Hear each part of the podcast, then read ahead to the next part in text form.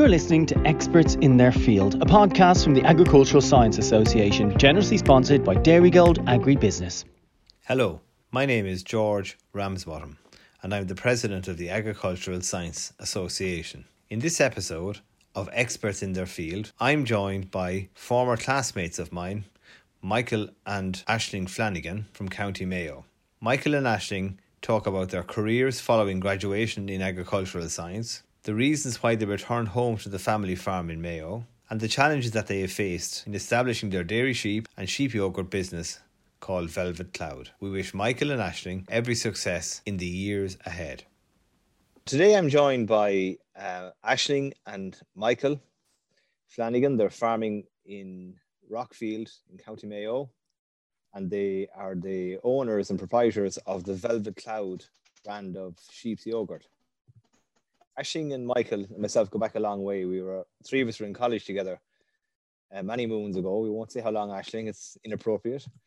Thank you, George. Uh, and maybe I'll start with you, Ashling, because you, you are not from Mayo. Maybe tell us a little bit about your background, the career. Yeah, George. I'm actually ironically I'm a, a townie. I grew up in Laoghaire, um, but my mother was from a farming background from outside of Mitchelstown. So I don't know. That probably where my love of all things agriculture came from. So every summer I would be shipped off down to my uncle's pig farm, well, pig and dairy farm at the time. And I just loved it. I, I you know, would be out mucking in with everybody else. Um, so I went to college uh, and I was studying, that's where we met, uh, yourself myself and Mick. And then towards the end of that, I suppose an attraction was sparked and himself and myself have been following each other around the world ever since. So where'd you head for Ashling? Where'd you head for first? Um, after the degree, I um, uh, did a graduate program with uh, it was called CBF at the time, which is now the Irish Food Board or Bord Bia. Okay. Um, and they sent me out to Milan, which was a, a, lovely posting. And while I was there at the time, I was just fortunate the manager there left, and I was appointed manager of their Milan office, which looked after at the time looked after the Italian and the Greek markets, helping Irish companies export their food products um, to both of those markets. So a fairly senior job from a fairly young age. Um, for you. Yeah, it was. I was lucky. I got a huge amount of experience, and then also a huge amount of contact, I suppose, with the Irish food industry, which you know has been very useful, obviously from a network point of view, and now from what we're um, doing here ourselves. Correct. Now, Michael, tell us a bit about your background. You're from Mayo. I'm I'm from Mayo, George. Not exact, not where we are now. Just um, a village the other side of Claremorris. Um, I grew up in a, one of these typical country crossroads places. We had a shop and a pub, and we had a, a farm as well. We were prim, prim, primarily dairy farmers, but we also had a flock of a flock of ewes, which we had on sort of reclaimed bogland, which couldn't carry heavier heavier stock. So, but I suppose farming was always my first main and main interest, and I went to went to UCD and I suppose my object uh, ideal at the time was I, would love to have been a dairy farmer. I'm envious of these lads coming out now and they head off to New Zealand, and that opportunity wasn't there in our time. No. But um, when after the degree, I went working for um, what was at the time the United Meat Packers Group uh, here in Bally in Bally in Ballyhaunis, which isn't too far from where I come from and um, I was working a rendering plant there, and just kind of, I suppose, a bit like Ashling, kind of opportunity came along, right place, the right time, and I, I was uh, managing the operation within within about a year or so. Then um, it had the business had a well publicized downturn, a big fire, a bit like the fire we had last week in the country, and um, it precipitated the demise of United Meat Packers, and then it was taken over by at the time Irish Country Meats, which was at the time part of Avonmore, which is now Glanbia. It was the meat division of, of that business at the time. Okay. Sp- spent another couple of years there. Got a lot of experience because I suppose I was in a relatively relatively senior role at quite a young age, and and then I wanted to do something different and move on. So I actually ended up going to Milan to do an MBA, and I did an MBA in Milan in SDA Bocconi, and um, after that I worked in the meat industry for another while around Europe and um, we in total we were there. I was in I was in Italy for about three four years. You know, a, a great experience. Just you know, foreign travel then was a much bigger deal than it is now. You know, there wasn't Ryanair to get to the around Europe for fifty or sixty quid. You know, I remember the first over and back to Europe. I remember coming back to see Mayo and All Ireland, and it cost me four hundred and fifty pounds. It would have been at the time. You know, absolutely you might do it for 45 now, you know. That's it. So the two of you ended up in, in Italy for a while, and then you made the move to up towards Paris and well, the south of France and Paris together. Actually, will you take that one on for us, please? Yeah. Um. So yes, Bord Bia moved me to their um Paris office, and I was with them for another uh, two years, and um and so I suppose um, we had just got married um, as we were. I was doing that move, and Michael was just finishing his MBA, and he was offered a position in France as well, but it just was happened to be at the other end of France. So for um, about what was it, two years, we commuted. You know, every weekend, we one of us would go to Paris or one of us would go to Grenoble. Um, and then Michael got moved to Paris and we started our family and our first child was born in France. And at, at the time I also changed from Bord Bia and I went to work for Heinz as in the ketchup, except I was yeah. working for ready meals, the very sexy brands like Weight Watchers and uh, mm. Linda McCartney. But again, again, Ashling, it's all food related. Yeah, correct. Food and, and marketing and, and branding and sales related. Exactly. Yes. Yeah. So that was all kind of feeding into your kind of experience for what was to come. Correct. We were very lucky if you think about, I suppose, you know, if you think about all of that, we, we, we with Michael's background in, in dairying and in agriculture with our own degrees, and then going out into, you know, if you think about it, Paris and Milan, the hub of excellent food, and and um, we were exposed to so much. It was just really, really interesting, which is where the kind of that that idea for our business now, Velvet Cloud, came from, because we'd have been, Michael in particular, be really interested in all things dairy and cheese yeah, and we begin to notice there were so many sheep dairy products in both of those countries. Absolutely. And just tell us then about the return back to, to Dublin as it turned out. Um, well, we spent a number of years in France, George, and I had worked in the IT industry when I was in France. And I suppose our first uh, our first kid had arrived and we were needed a bigger place because we now had kids or whatever, as opposed to a city apartment. And yeah. it was a bit of a crossroads and we we're wondering what do we do, where do we go? And I just a good opportunity came up in Dublin it was the kind of height of the dot com boom or just the early days of the dot com boom of the late 90s, early noughties. And we moved back in 2000 and um, we were all going to make our fortune, but that didn't quite work out. But uh, it was some, I got some great experience or whatever. And after a few years in Dublin, then we moved to the West. I suppose we had two kids at that stage and a third on the way and mm. kind of I suppose we began to realize, having grown, well, me and anyway, having grown up in the countryside, that it was a better place to have young kids. Anyway, I remember it striking me sitting on the step at the front door, what, keeping an eye on the kids as they played football across the road, and it just didn't seem to, to make sense. Yeah. So we moved back, and um, I started a, a, food business. Well, it was a seafood business at the time, which um, went for a number of years, but unfortunately didn't su- survive the crash there around the noughties or early, early, early teens. Yeah, yeah. And um, that that that that came to its natural end, and we were looking around for something else to do. And then the um, you know, as Ashling said, I had always been interested in I suppose dairy farming of some sort. And uh, when we were in France initially, I was always any time you'd be out the countryside, there'd be a lot of these open farms or tourist farms. I was always mad to go and visit them just to see what the rat, I suppose. And I sheep milking sheep dairy sheep milk dairying always intrigued me for some reason. And um, we're at a bit of a crossroads, and I began to think a bit more about it, began to research it, and from there, I suppose it it came. You know, we were lucky, George, in that um, at that time as well, there was quite a few of the trends occurring that sort of um, suited the opportunity that we discovered. So there was a huge interest um, in um, health. You know we were beginning to look and realize that we needed to look at as, as a nation look at our diet if we if we wanted to remain healthy. There was also a nascent interest in the microbiome and the importance of uh, your healthy gut and how that feeds into a healthy mind and a healthy health that was quite you know there was only just um, starting. There's a lot more of that going on um, now, now chefs were beginning to become interested in locally produced product and irish product and actually identify it on menus. Hmm. and then there was this interest uh, or interest. People were beginning beginning to uh, diagnose themselves or become or, or be diagnosed as intolerant to various uh, products, food products, yep. including dairy. So, you know, the opportunities seem to be there. Yeah.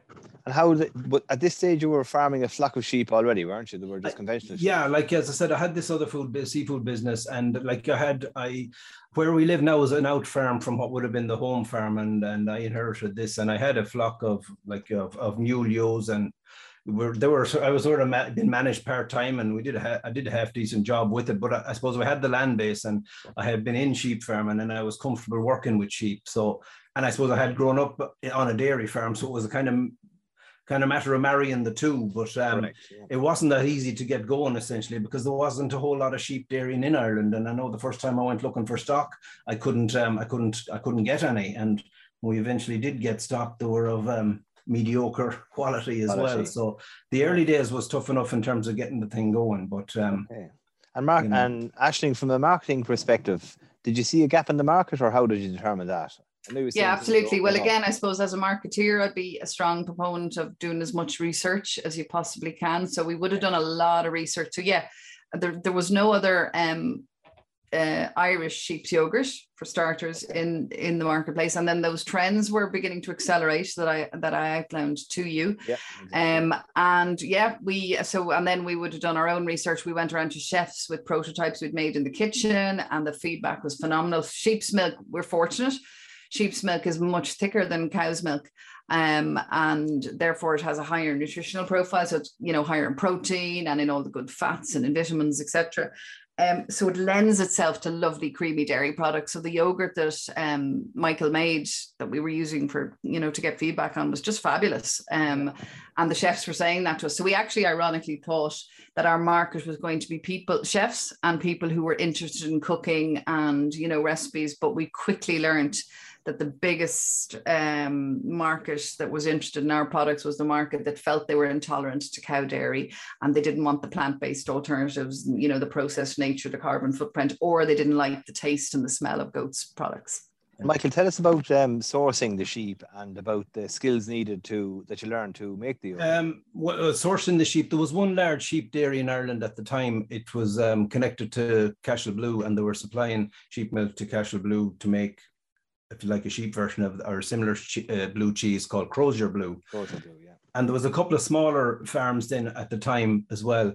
But um, to be honest, that, that's about all there was. And and, and I, I got my first stock eventually from um, from the, the, the farm supplying Cashel Blue was running the other side of Cashel, a guy called Henry Clifton Brown. Henry Clifton Brown, yeah. But um, they were near. I suppose they weren't great. And Henry told me that at the time they were kind of left leftovers that Henry had. Yeah. And um, you know, as well at the time, every dairy sheep in Ireland was nearly related to every other dairy sheep in Ireland yeah. because they had all been sourced originally from the Clifton Brown, mm. Clifton Brown stock. So, you know, we imported then as time went on, we, we imported stock from France and from the Netherlands. Um, okay. There are now three or four or five, I suppose, um, what you might call commercial scale sheep dairy business. And as it happens, I think all bar one are ag graduates as it happens. Mm. And um, there's Michael Cross, who was taking over the Clifton Brown operation there in Cashel. There's Barry and Lorraine Cahalan, who are near Borrisokane. And Elizabeth Bradley is over near Carlow. And probably, am I forgetting anyone now? Yeah. Sean Fitzgerald was over in Clare and he pioneered it here in Ireland. That's right. He, he'd been there since the 80s. Now, Sean is retired from milking sheep, but he still makes his, he still makes his cheese. Okay, so you, you get going. You have to put a bit of a spend in now building well, the facilities? We do, yeah. Like I had housing, all right, but uh, or a certain degree of it, but we didn't. We have to build a parlor, and um, then we had to build it. We built us and put on put up a small processing unit as well on the farm, um, and you know, as we the initial plan had been to make cheese, but when we looked into yogurt, we saw there was significant opportunity for yogurt, and just um, it lends itself to making a very good yogurt. And just as Ashling touched on, you'll appreciate this, George. The um, the solids in sheep milk are substantially higher than cow. They're about 75% higher than cow. Like the average um, fat would be around six and a half, and the average protein would run at about five and a half, you know, and creeps up higher than that towards the end of lactation. So, in terms of a, from a processing or manufacturing point of view, you can make a thick, creamy yogurt by just adding yogurt cultures to the sheep milk. Whereas with cow or goat, in a lot of cases, they have to be bu- bulked up, if you like, with milk yeah. powders, um, the whey powder or skin or skim powder. Okay. And if we just think for a second, then, um, how has your ag degrees uh, helped the two of you to um, kind of formulate this business, get going, and all the rest of it? Where are the where are the lessons for other agricultural graduates that are coming through um, from the for the opportunities that, that you've seen over the years?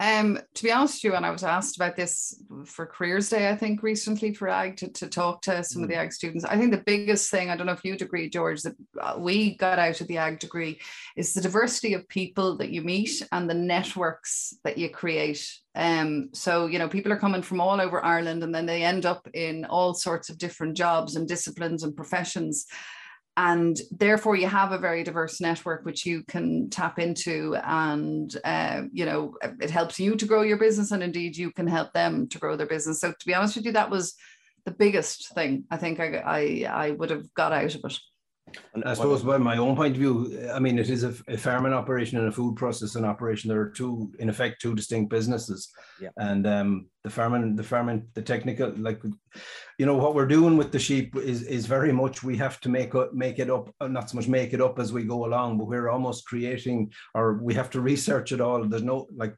your own colleagues in Teagasc don't have any experience of milk of, of sheep milking, but you know the technical aspects there, the background, the, the technical part of the degree does help considerably in that, you know. Of course, it does in terms of finding and processing information. A, a, absolutely, and likewise the, the, you know experience in the food industry from the point of view of the the manufacturing part of the product, you know.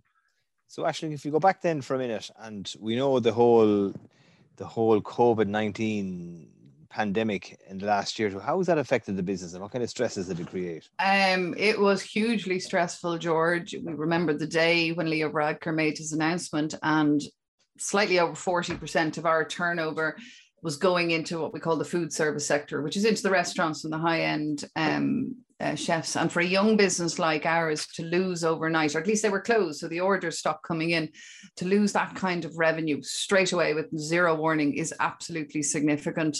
Yeah. We have a son who's um, studying computer science in UCD now, and he had always been saying to us, you know, why don't you try selling a bit online and just see how it goes? And it wasn't a huge priority. We were very active online, but we were busy enough growing the business. But it suddenly very quickly became a priority uh, on that day in March. And we said, look, well, we've not, you know, nothing to lose. We've just lost 40% of our turnover. We better start doing something quick.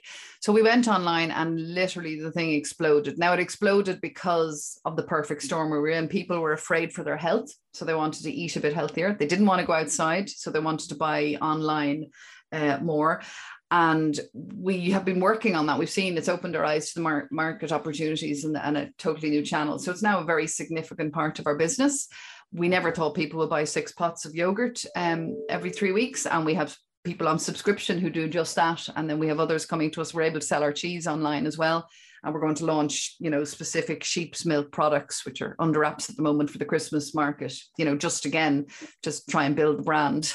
Absolutely. um because we find around december people are slightly less healthy for those few months those few weeks going into christmas. So maybe our yogurt sales will dip a wee bit. We're, we're not sure. But yeah huge learning journey um george uh, since covid.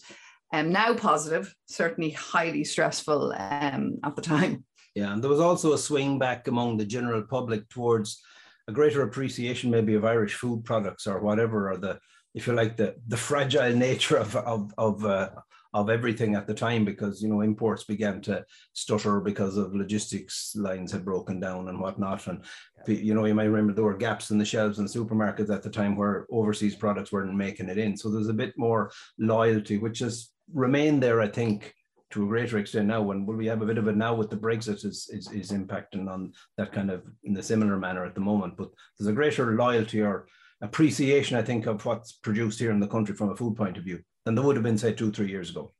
And looking forward then for velvet cloud and your other enterprises where do you see the market kind of going or what's what's ahead of us? Um, I'd be very confident about hmm. where we are because, to be honest, we, you know, I think we, you know, while the initial part of COVID was was pretty difficult, um, I think we turned the corner quarter of halfway through COVID because it something just seemed to click and there was a just a greater awareness and our sales have grown quite quite significantly in the last sort of 12, 14 months and I'd be very optimistic about about the future ahead. To be honest, we just we need to. I suppose the biggest challenge for us now is to scale the business and to be able to to fund that um, scaling of the business. We need um, we need to increase the milk in flock. Uh, at this stage, I would take on. I would commit to buying milk off someone if somebody else wanted to milk sheep, and we need an expanded um, processing capacity. You know, like since we've started every year every year I have two or three people come and, you know, because it's so different to, to, talk about and have a look. And they say, well, if, and many of them don't want, or most of them I'd say don't want to go processing or whatever. And the thing about it, if you want to start milking sheep, you have to have somewhere to go with your milk. There is no, there, you can milk a couple of thousand cows in the morning, you'll have a buyer. You mightn't be happy with the price you get for your milk, but you know, there's somewhere to go with it. And there is one large buyer for goat's milk as well in the country, but there isn't the case for sheep. And um, you know, but I, um, you know, most most people don't want to. So I've been asked many times, would you would you buy milk off it if if if I was to produce it? And I, I've never said yes up until the last sort of six months. I said now, yes, I would buy your milk probably at this stage. You know, very good. That's super going.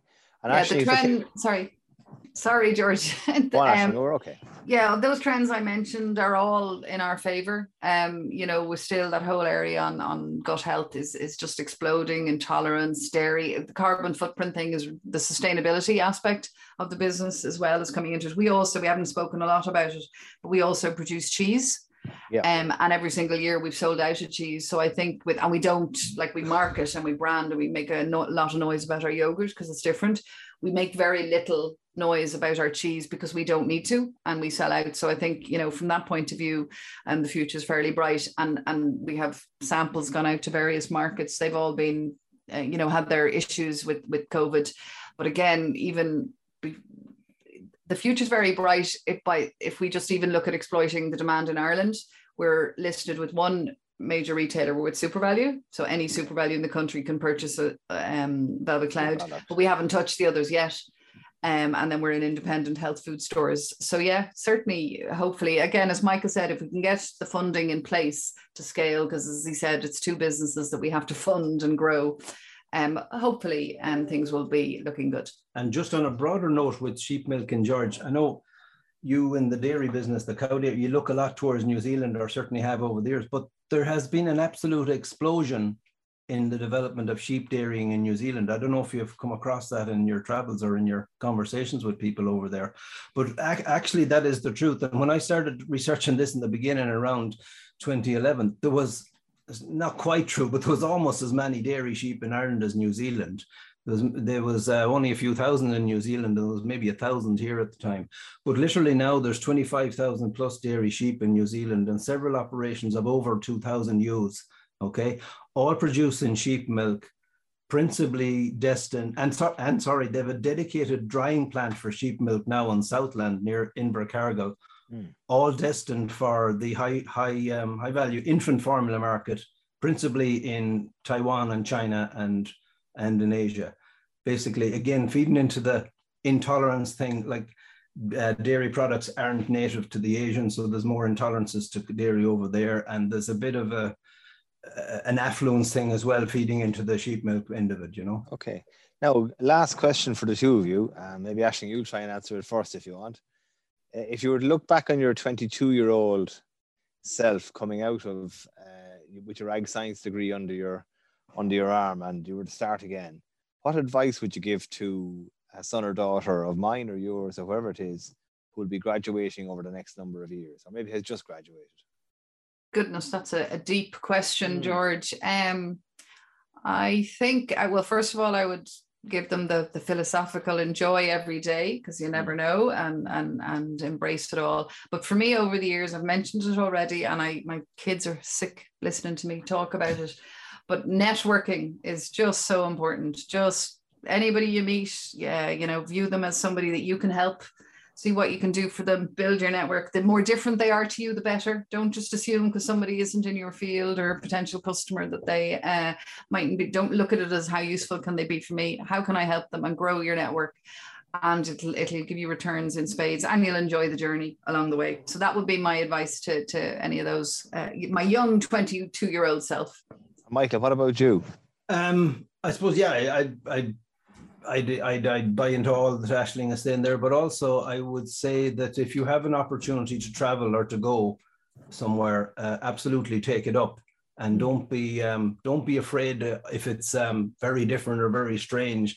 I think in Ireland we tend to, the majority of people who leave Ireland head to another English speaking country, whereas maybe in the past the US or the UK, maybe now Australia, New Zealand, whatever. Don't be afraid to go further than that. Don't be afraid to go to Europe or somewhere else like that because yes, things are different. It might be a bit harder if you don't have the language and you need you probably need to learn the language, but it does open up an awful lot more to you, and that and and also I'd say don't be afraid to step outside your zone, if you like, or your workspace. I worked in the IT industry. I worked in food industry. Then I went to work in the IT industry for seven or eight years, and I learned a ferocious amount there. It was a great, great experience. Meet a whole lot of different types of people, if you like, but I learned hugely there, and a lot of, and I came back then into the food and agri, and a lot of that can be brought back, and I think it's of significant benefit, you know. But don't close any doors, you know. Don't rule anything in or anything out, kind of thing, as you go along. Look, that's been that's been an absolutely fantastic interview. Thanks so much to Ashling and Michael Flanagan from Velvet Cloud in County Mayo. Uh, both agricultural graduates, they're my own classmates. I wish them a lot of success for the years ahead.